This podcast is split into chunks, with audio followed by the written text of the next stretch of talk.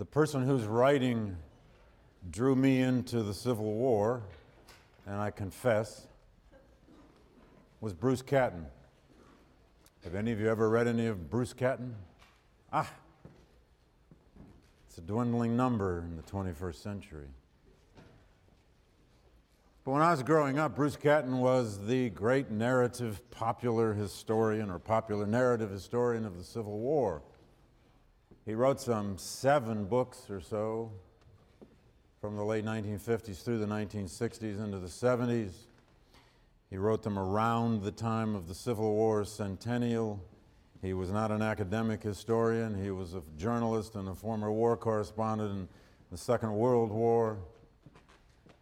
And the man had a beautiful sense of narrative. This is Catton from his book, Terrible Swift Sword,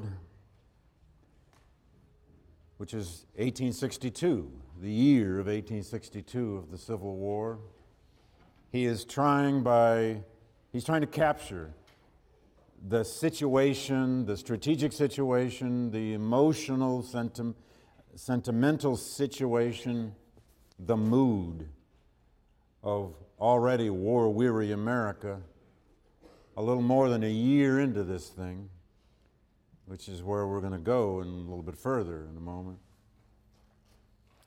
He's talking, though, essentially about the most important argument I think we can make about that first year, year and a half into the second year of the war. Both sides wanted a limited war. Remember that. And the Confederate side, they just wanted to fight long enough to make the North or the federal government acknowledge their independence.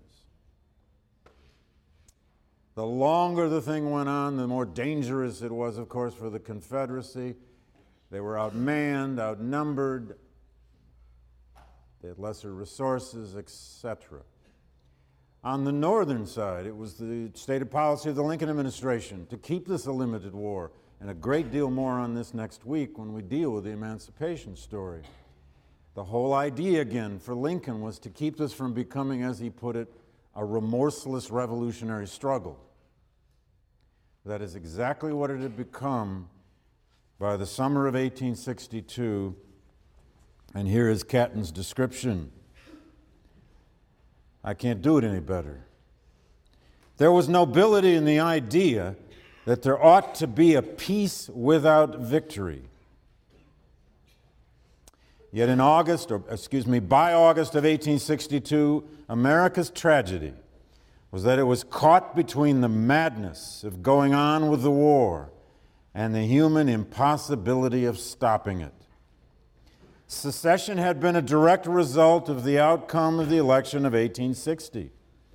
To restore the status quo would be to assume that either the North or the South had had a great change of heart, that the North would not again go Republican, or that the South would quietly acquiesce if it did.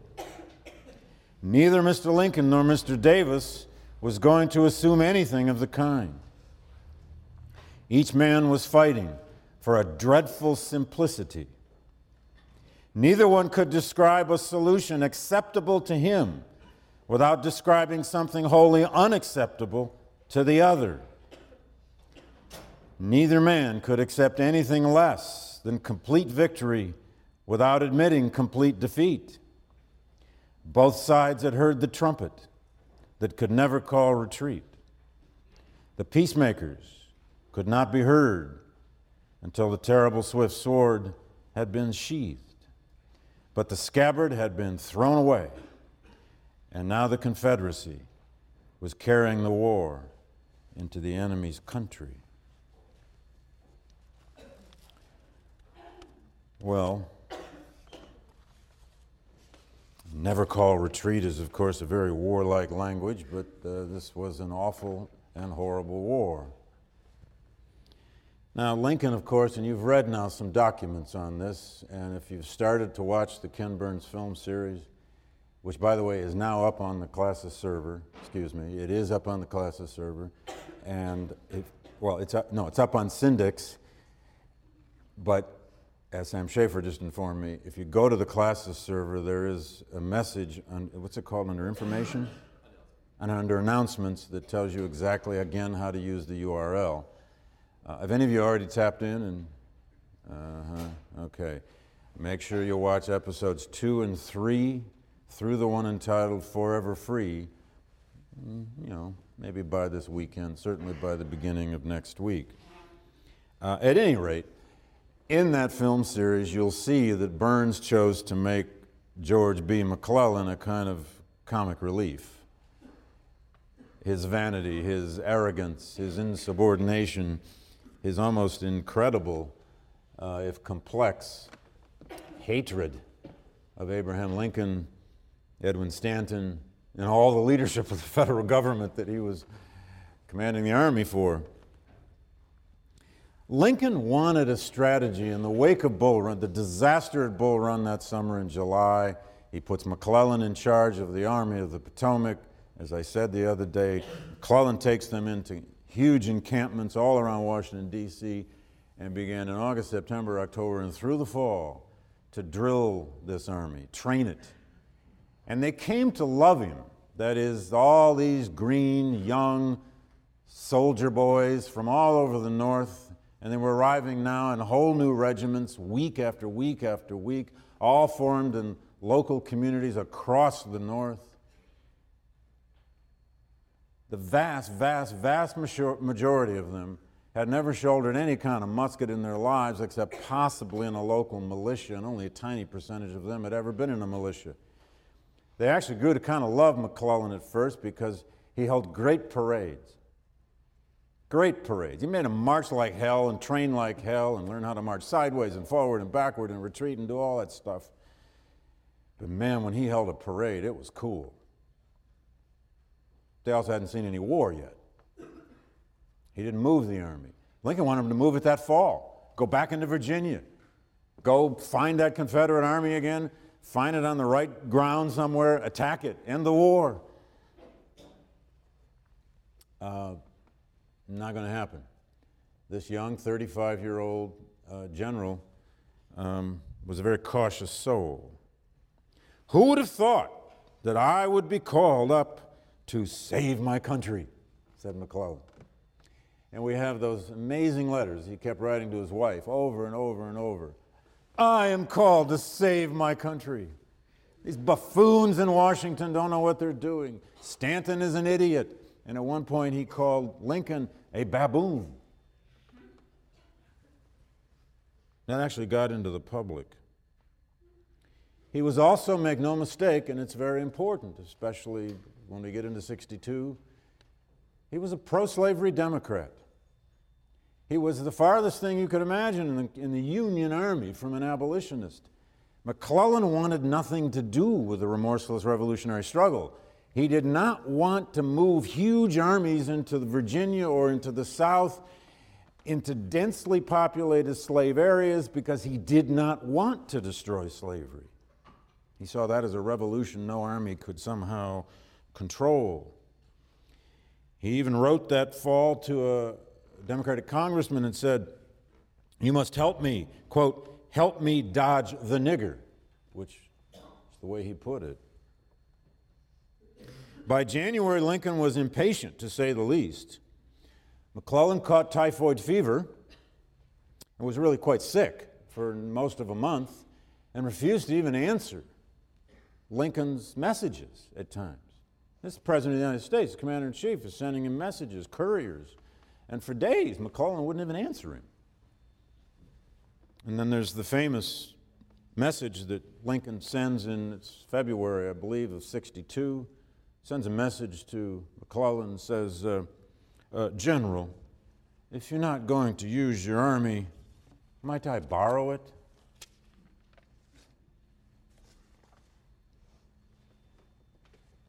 Let's move out west. As the war is going to break out all over the West, whether anybody wanted it to or not, whether anybody planned it or not. I'll get the outline back up there in, ca- in case you didn't. Sorry. get to see it.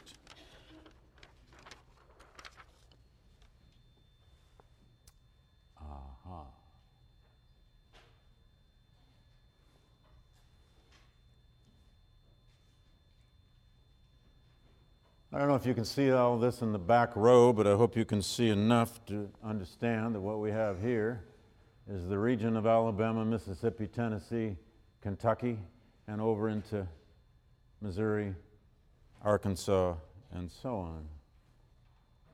The war broke out in the West is essentially a river war. A river war for the, the Tennessee and the Cumberland rivers in Tennessee. Now, you only need to look at a map and, with one eye open to understand how important Tennessee would be in this war. If Kentucky has still not seceded from the Union and officially will not, and if Kentucky remains any kind of buffer for the Union, Tennessee is where the war is going to be fought in the West, certainly at first, and it surely was. Now, at first, the war in the West was essentially fought with gunboats, little ironclad gunboats, and armies on the land. But the first major conflicts in the West were to try to hold on the side of the Confederacy and to take on the, on the northern side two forts, one called Fort Donelson and one called Fort Henry, one on the Cumberland, one on the Tennessee River. These rivers were terribly important for transportation now, especially military transportation. They flowed down to Nashville, one of them. The other flowed southward and then into northern Georgia. These rivers would be invasion corridors, if you like, invasion paths for the northern armies. They were extremely important for supply and transportation for the south. And hence, these relatively small forts that guarded these two rivers suddenly became the focal point in February, uh, by, uh, by February 1862. The Union forces that would attack Fort Henry first and then Fort Donelson were commanded by a young, only in his early 40s, uh, general who had been promoted rapidly from colonel named Ulysses S. Grant. Now, Grant, as many of you may know, uh, well, Grant has had a huge revival in scholarship in the last, oh, two decades. He was, for a long time, all but forgotten in American history, partly because his presidency was so awful and we'll deal with that later on in the course, or in some ways so awful. He got uh, miserably depressed and took to drinking. That part's true. When he was stationed way out in California in the late 1850s, uh, he was a bit of a drunk in those years, and he resigned from the Army. He'd been a veteran of the Mexican War, decorated, but he quit the Army, bored, depressed, and he went back to Illinois, his home, well, born in Ohio, but he went back to Illinois.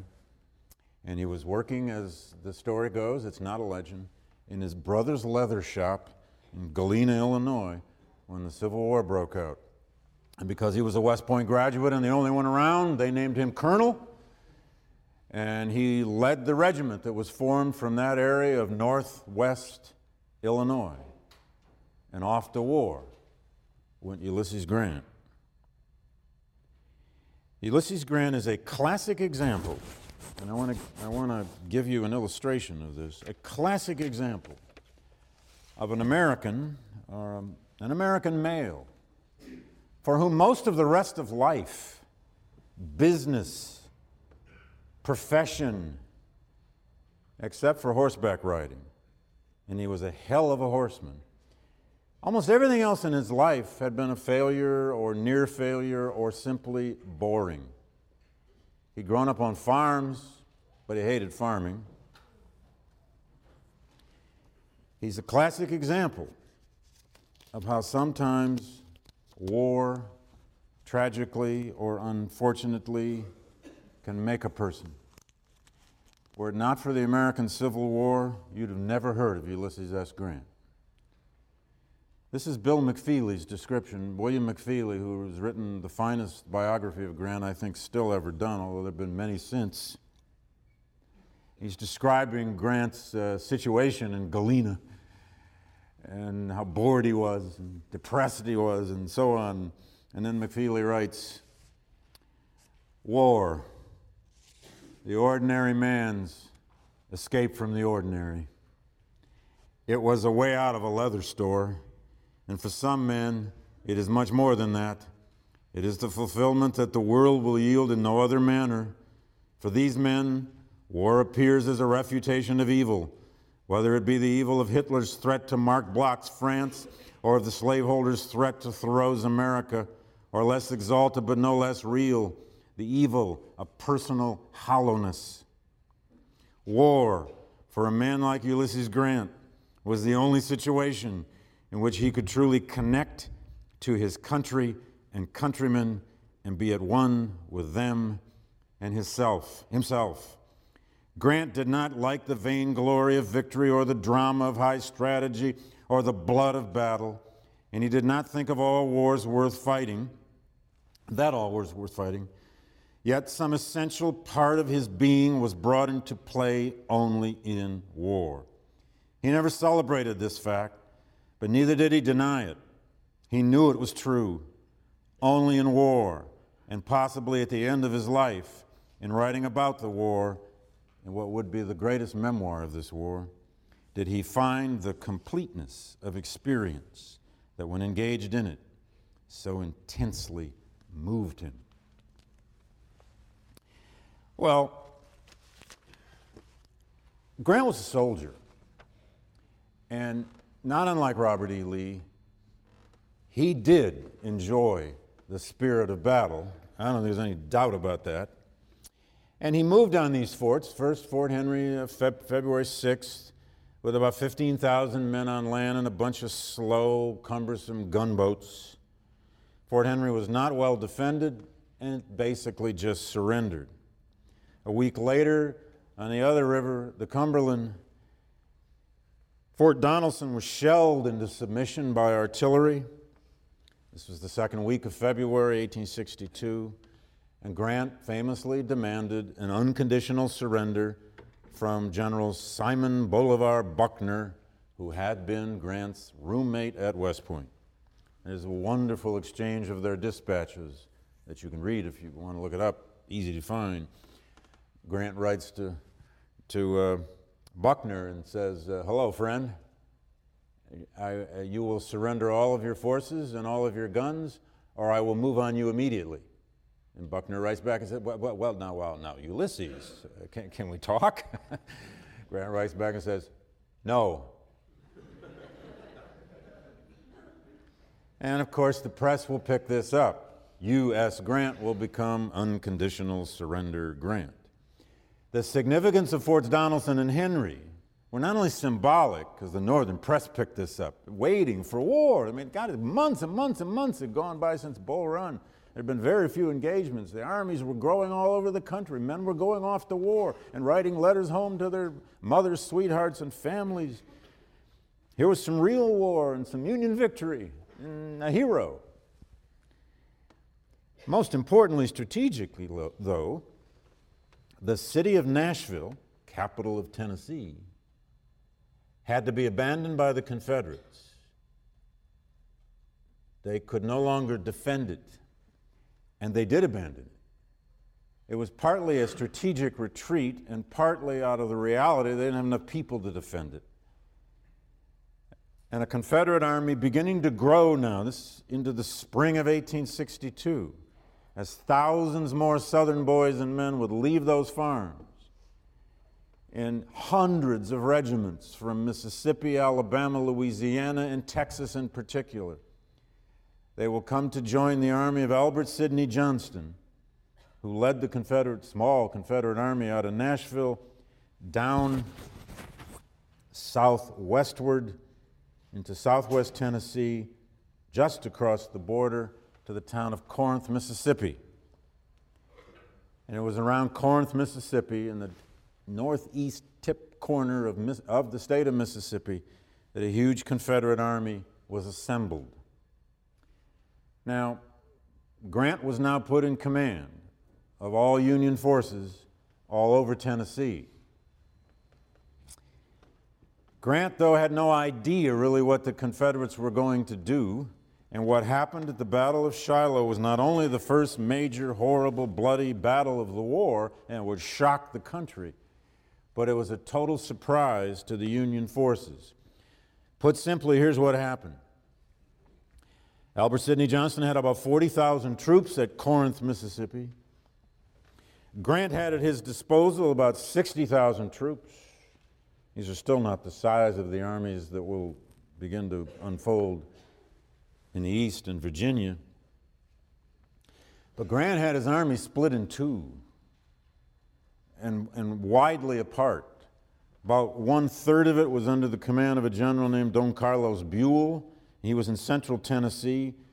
Grant's forces were in mm, sort of more western Tennessee, and both were slowly trying to move down toward southwestern Tennessee and maybe even into Mississippi to find this Confederate army.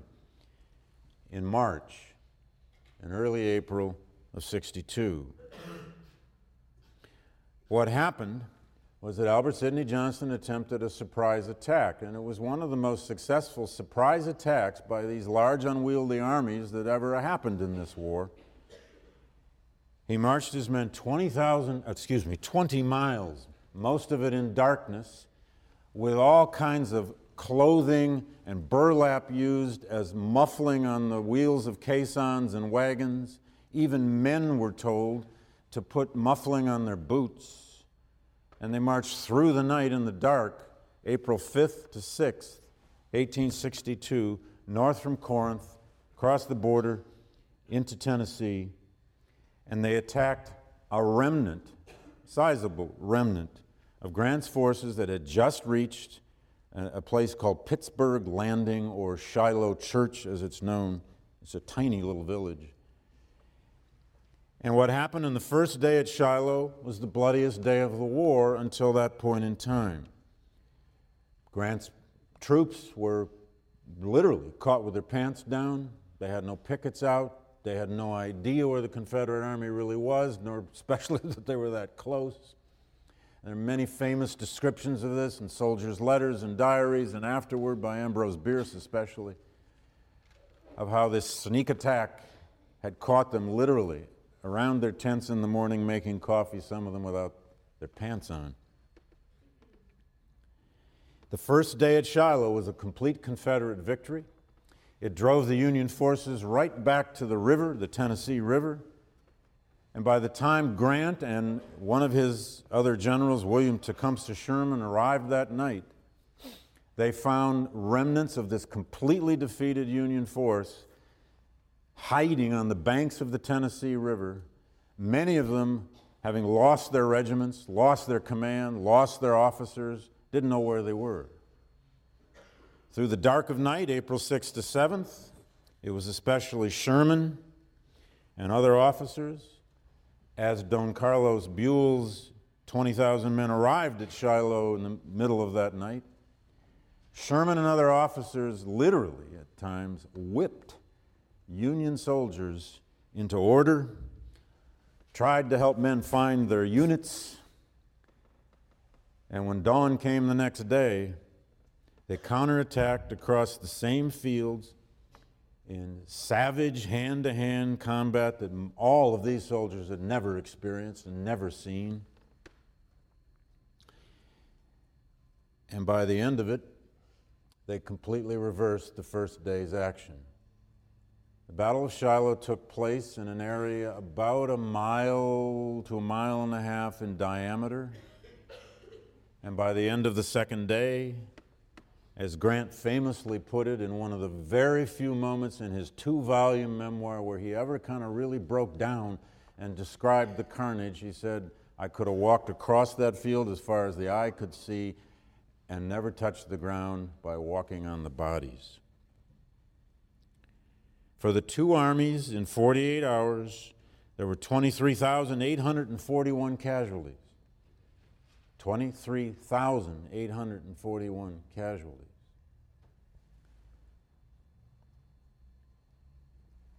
Now, Shiloh strategically was a, was a Union success in the simple fact that you know the Confederate Army had to retreat back into Mississippi and did not succeed in re entering Tennessee and opening up a new front in Tennessee or taking control of the Tennessee River in that region. But it was truly a shock to the country when these casualty lists came back and were published in newspapers, and when the adjutants of regiments, which was the job of an adjutant in a regiment, was to record the casualties and send them home. And it was, of course, that sight where Grant remembered realizing for the first time, and I had that quote up here the other day, and you can read it in Gnap, where he said, It was at that moment I realized that this war could never be, that the Union could never be preserved without what he called complete conquest of the South. That's what Bruce Catton meant by how the scabbard was being thrown away. It was now a war where no one would ever call retreat. Now, back east, back to the melodrama between um, McClellan and Lincoln. Oh, that's not the one I want. Excuse me.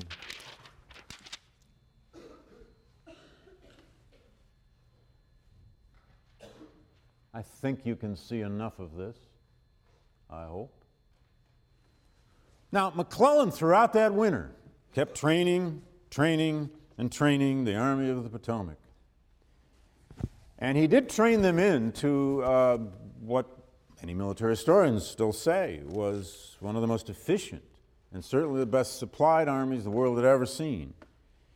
He would have almost 100,000 troops. He'd have 90,000 in the field, 100,000 troops under his command. And he came up with a plan that Lincoln hated. Edwin Stanton, Secretary of War, didn't like it. Officers around him didn't particularly like it, but it was McClellan's idea. McClellan did not want to invade Virginia from the north. He thought it would be a better idea to sail the entire Army of the Potomac down the Potomac River out into Chesapeake Bay and land on the peninsula between the York and the James Rivers in Virginia and invade Virginia toward Richmond, the capital of the Confederacy, take the enemy's capital was his aim here. A strategy eventually that Ulysses S. Grant is going to tear to shreds and quickly realized, as he was realizing out in the West, that the Confederacy was its armies, not its capital, not a city here, a town there. The idea was to land this, this huge flotilla of an army on the coast and march at 60, 70 miles inland and attack Richmond from the east. Now, part of the theory here was that the Confederacy had been fortifying the north side of Richmond, but maybe not the east side. Now, it's no surprise, folks, if you float 90,000 people down the river and land them on the coast, that you, you might be coming from the east. Lo and behold. But this is where, I mean, I don't want to make McClellan into just comic relief like Burns does. I think he overdoes it. But here it is, it is important to understand that generals did have impact on this war. It was not that McClellan had a, a, personal distaste for battle necessarily. Those charges that he was somehow a coward and all that, I don't think that holds up at all. But he did not like huge general engagements. And he did not want to sacrifice any more men than he had to. And remember, he doesn't want the war to become remorseless. He put the town of Yorktown on the coast, the York, same Yorktown where Cornwallis had surrendered to George Washington in the American Revolution.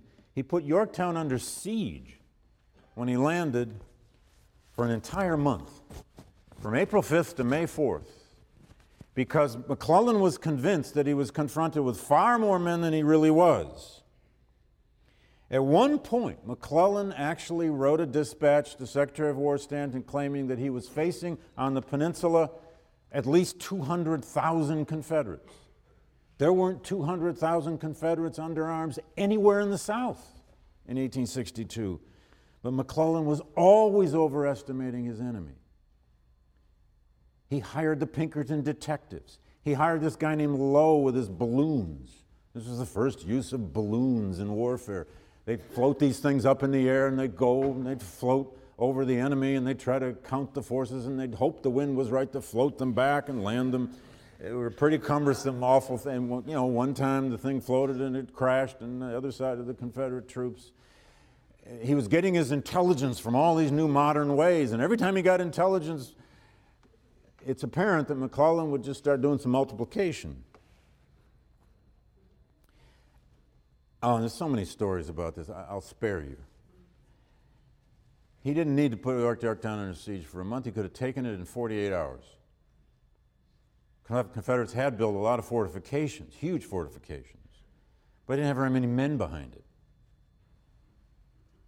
And where one officer might see one Confederate in a field glass, McClellan would see five or ten. Given this caution, given this slowness, the Confederate command in Richmond sent the young general Stonewall Jackson with about 20,000 men over to the Shenandoah Valley here. While McClellan had landed this massive army on the peninsula was slowly beginning to move, they sent Stonewall Jackson with an army of about 20,000 men to the Shenandoah Valley, where Stonewall Jackson conducted one of the most famous military campaigns in history, and they still teach this in minute detail at West Point. Actually, only had about 17,000 men. The purpose of this was to throw fear into Northern Virginia, fear into the capital at Washington, and to keep about 30,000 Union troops in Northern Virginia that McClellan had left behind the idea here was that McClellan would move from the east, 30,000 roughly Union troops would move from the north, and they would crush Richmond from two sides, and the war would be over by July. Well, Confederates saw this and they said, all right. Jackson spent the period April 29 to June 5, five weeks roughly, marching all up and down the Shenandoah Valley, driving his men to utter exhaustion, 20 and 25 miles a day. He fought five major battles, marched 400 miles in those five weeks, fought lots of kind of contact rearguard actions, eluded three different Union armies or parts of Union armies at various times threw fear into Washington, kept the 30,000 Union troops all occupied in Northern Virginia and Western Virginia, and then escaped back down the valley and back to Richmond by the time McClellan attacked. It was an extraordinary campaign. It made Stonewall Jackson's fame. Now, the first major contact finally between the Union forces and Confederate forces on the peninsula came at a place called Seven Pines or Fair Oaks. It's a place about some six, seven miles east of Richmond. It would be the first major bloody affair for this Army of the Potomac. And I want to describe it for you by simply reading excerpts from a few letters of a Union soldier leading up to the moment of his first major battle. And I want to do this in part because we need to understand, and we'll come back to this question a bit later, that what a common soldier out there in the field understands about what is happening is, of course, almost always a blur. It's the fog of war that he sees.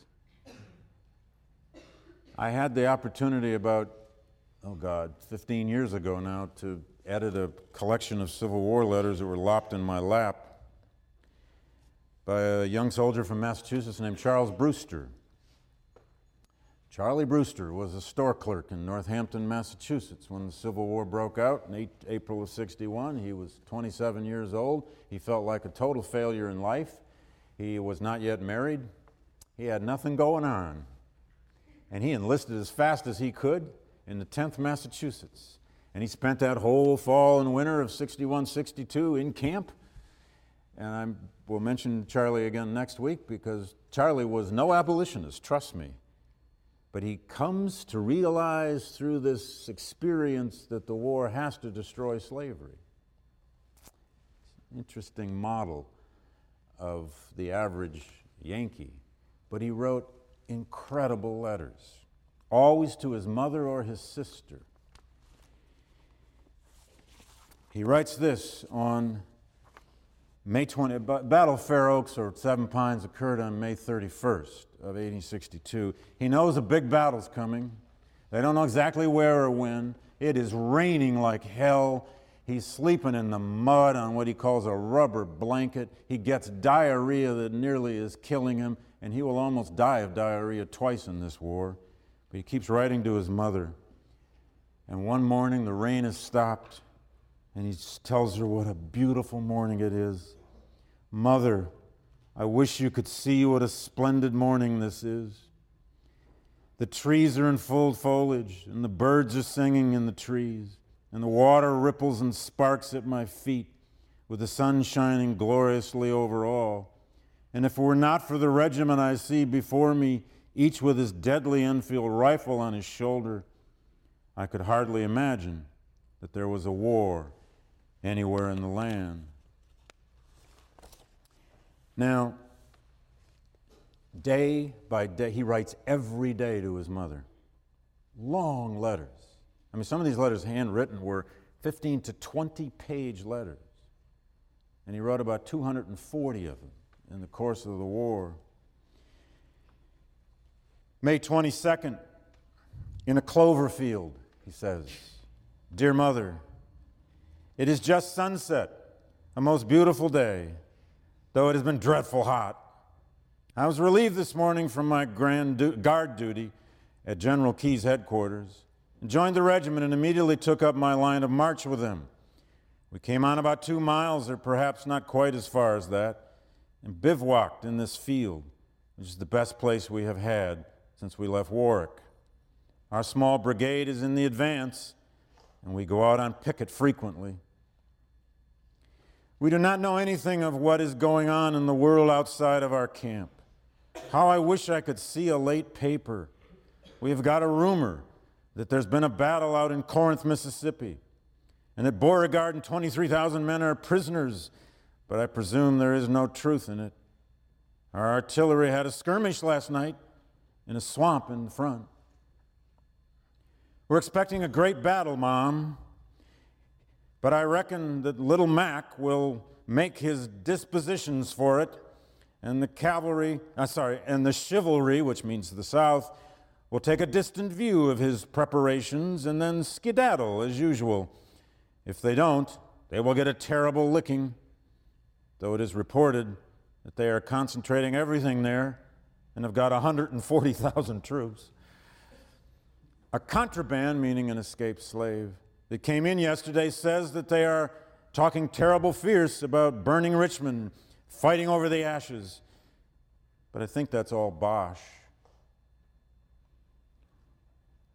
Thursday morning, May 23, on picket, he says, Dear Mother, Captain and myself slept under the same blanket last night and on the ground in front of the muskets.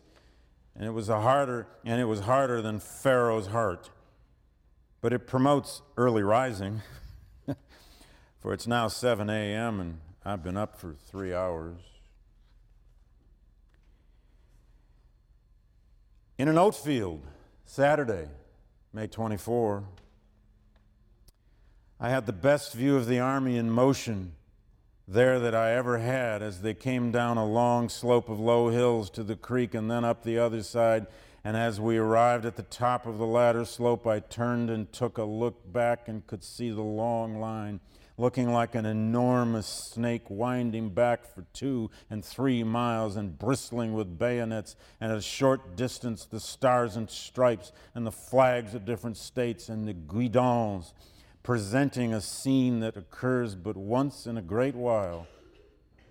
It is raining like great guns again, and the order has come to pack up and move on.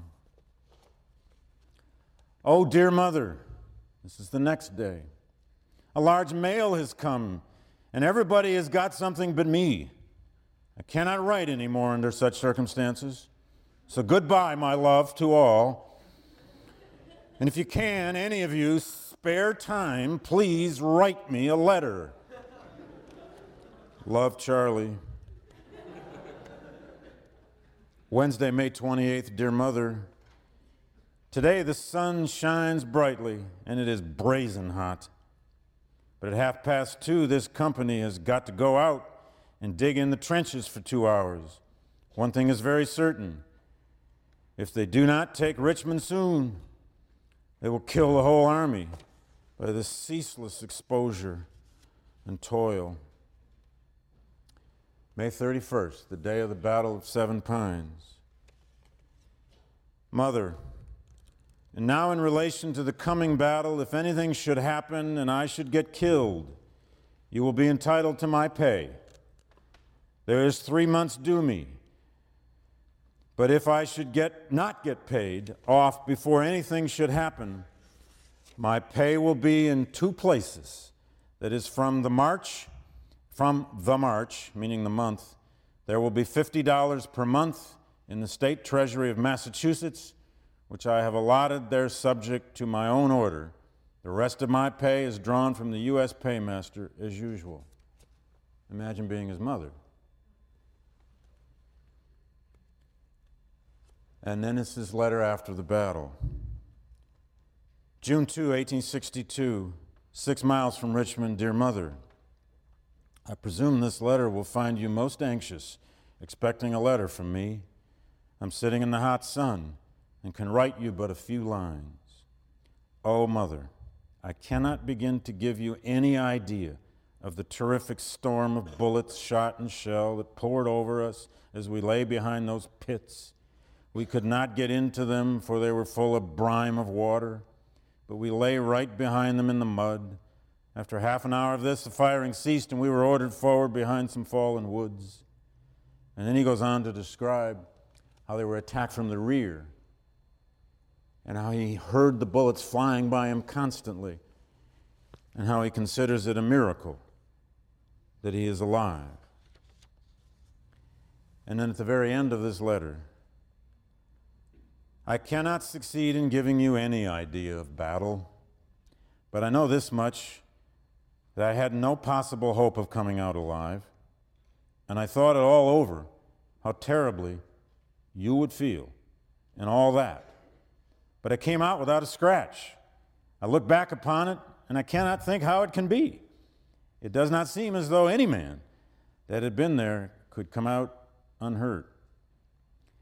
Then he begins to describe his friends and buddies who were killed by name, how they were killed, where they were shot. And he ends There are so many incidents crowding my head, Mother, that I cannot write clearly at all. And even when I sleep, the minute I get into a doze, I hear the whistling of the shells and the shouts and the groans. And to sum it up in two words, it is horrible.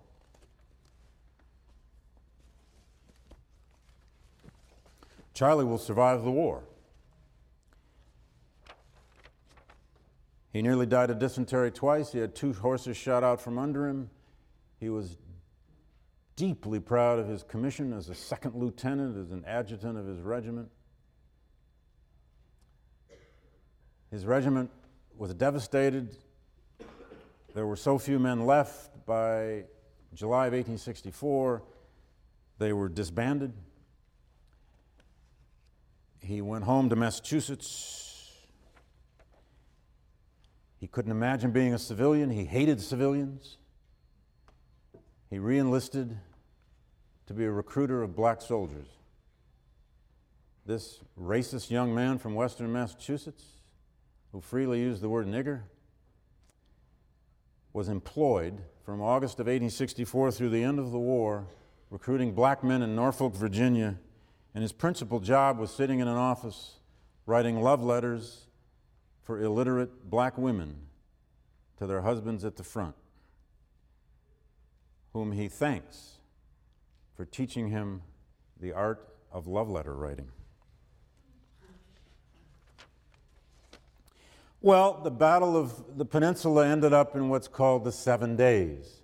The Battle of the Seven Days uh, were the battles fought all around Richmond from June 25th through July 1st, six consecutive, seven consecutive days. Places called Mechanicsville, Gaines Mills, Savage Station, Frayser's Farm, Malvern Hill, they're all little crossroads. They're not even really villages anymore that are just east of Richmond. It was sustained day to day fighting. Both sides suffered horrible casualties. The result was essentially the fact that McClellan did not succeed in taking Richmond. In fact, on the contrary, McClellan's forces were forced down south of Richmond to the edge of the James River at a place called Malvern Hill, where McClellan put his wounded, damaged army into camp for too long. The Battle of the Seven Days saved Richmond, it saved the Confederacy. It also brought Robert E. Lee into the command of, the of all Confederate forces in the eastern theater of the war because uh, Joseph E. Johnston, who had been in command of the Confederate forces, was wounded on the first day of the seven days. And Jefferson Davis put Lee in command. And it was in some ways Lee's aggressiveness in the seven days that actually won that affair. And now Lee made the first fateful decision of the war for him after many consultations with Jefferson Davis and his other commanders, he made the decision to invade the North. And this was fateful, to say the least, and it will bring us to the first major turning point of the Civil War. I've just run the clock out, I fear. Oh, damn. I have two minutes. Let me leave you here